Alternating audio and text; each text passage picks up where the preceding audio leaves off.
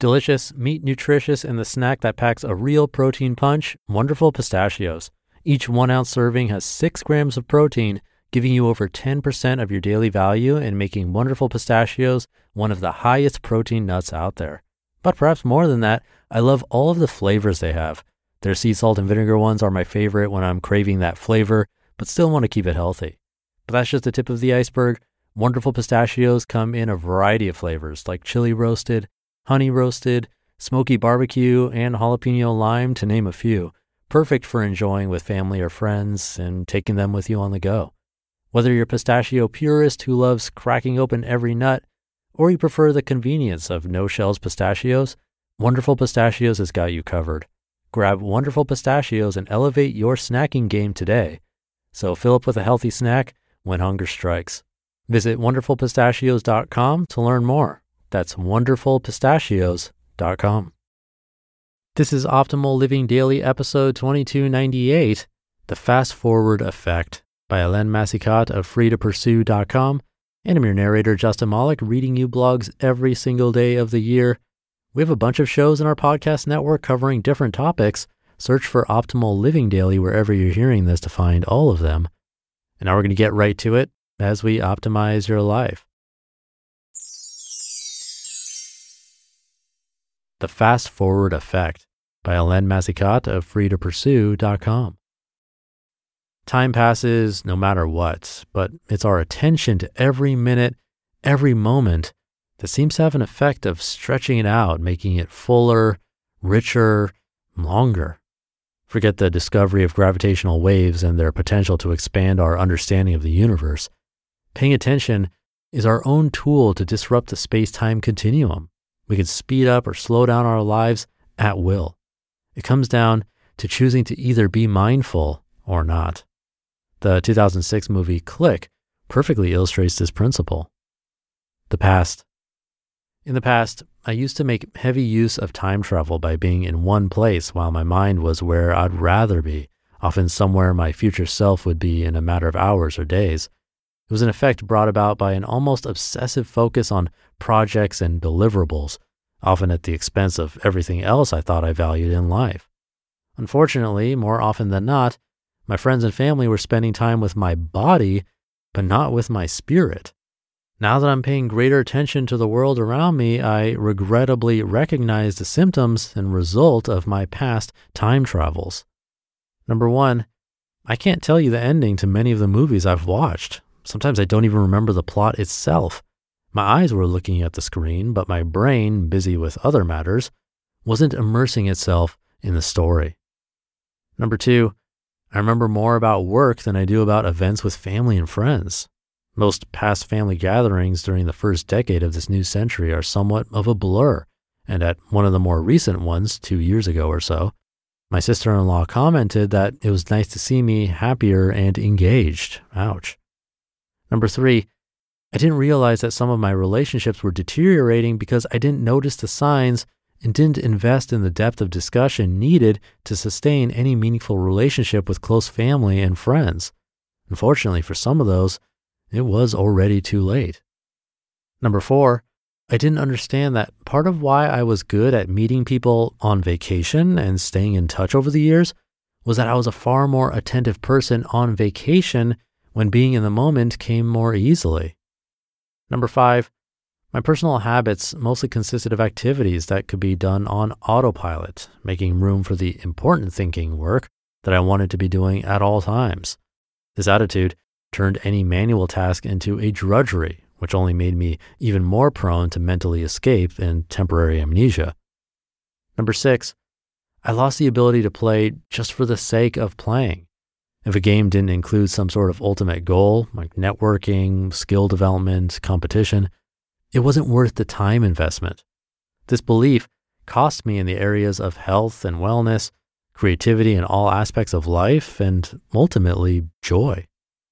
And number seven, my sleep, which I thought of as a wasteful activity, was constantly interrupted either because I felt I had better things to do or because I'd wake up to jot things I thought of that would or should merit my attention in the morning. The present. My life has slowed down quite a bit over the last three years. not due to a reduction in its pace, I'm more productive than ever, but due to an increase in attention to what's in front of me now. There's still 1,440 minutes in every day, but I remember more of them, and many of them are fuller because I didn't just live them, I experienced them. This phenomenon is akin to the experience we have when we feel a surge of adrenaline, possibly a result of a near miss or an extreme sport experience. Time seems to slow down to a crawl. We remember details that we'd never remember when time marches on at its regular pace. Paying attention is like developing our own version of bullet time, one that we can call upon anytime, not just in times of extreme emotion. What can we do in the moment? We need to remember to remember. When I remember to remember, I immediately take in my surroundings to better understand what I want to take away from the moment. And there's nearly always something. What people look like, rested or tired, disheveled or put together. What people present appear to feel, boastful or shameful, apprehensive or confident, sad or happy, scared or optimistic, angry or joyful, or irritated or patient. What the environment is like bright or dark, cold or hot, comfortable or uncomfortable, chaotic or peaceful, the noise level, its contents, and what objects are in the environment, and sensations I'm experiencing, clothing on my skin, my breathing, how my body feels, my mood, my reaction to food and drink or other material I'm consuming, such as entertainment. Remembering to remember automatically heightens our awareness of the present. We can't remember much when we're in autopilot mode during all the moments we think are in the way of living our lives. Those moments are our lives. Our memories are etched based on how much attention we pay to a given moment, any moment. That's how our minds work. If we're very focused on something, it stays with us. Moreover, when we focus on the present, even what we might otherwise consider mundane becomes more interesting. Being in two places at once in our minds makes us less effective at both activities and saps us of energy when we finally get to be where we think we want to be most. Not convinced? Here are a few examples. How does impatience during a long and demanding commute affect your ability to get going with your day? Were you able to park those emotions as soon as you got to the office? How about the effect of spending time planning for a conference call during dinner? Did you even taste the food? How was the conversation with your family?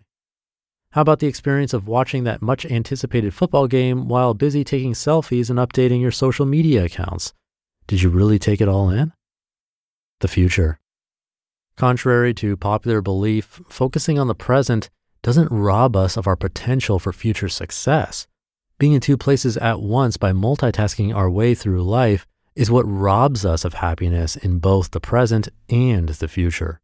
Keeping our minds in the future allows us to put part of our lives on autopilot so that we don't have to feel emotions we don't want to feel and think thoughts we don't want to think in the present. Busyness is a different kind of drug. It's active avoidance of our current reality. Staying fully immersed in the present is like simultaneously being the director of and the protagonist in the story of our lives. We get to know ourselves better, and it makes us get real about what we're like and what we want.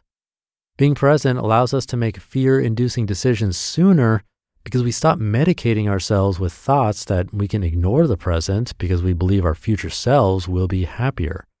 That belief is real life fiction and it saps us of our current potential to experience the bounties of life in the present. After all, the most important characteristic of a long and rich life isn't how much time we have, it's how much attention we pay to every minute, every moment. Are you living life in fast forward? You just listened to the post titled The Fast Forward Effect by Alain Massicat of freetopursue.com. And thank you to Alain. I enjoyed that movie Click. I've seen it a couple of times. That's with Adam Sandler. I actually just saw it the other day. It's no Oscar winner by any means. It's got like a 6.4 out of 10 rating on IMDb, but the message is clear and very fitting for the type of stuff we hear on this show. We often want to fast forward through the bad times in life, like sickness, some parts of work, or not even just the bad times, but the boring times, the okay times. And we can get stuck in this mode of searching for the next big thing, trying to fast forward to that big thing over and over, meanwhile, missing out on all the little things life has to offer. Being present with what is is the only way we can fully learn from our current situation to make the next moment that much better. Without the bad, there really is no such thing as good. So take that bad with the good as best you can. Have a great day, a great weekend if you're listening in real time, and I'll see you tomorrow where your optimal life awaits.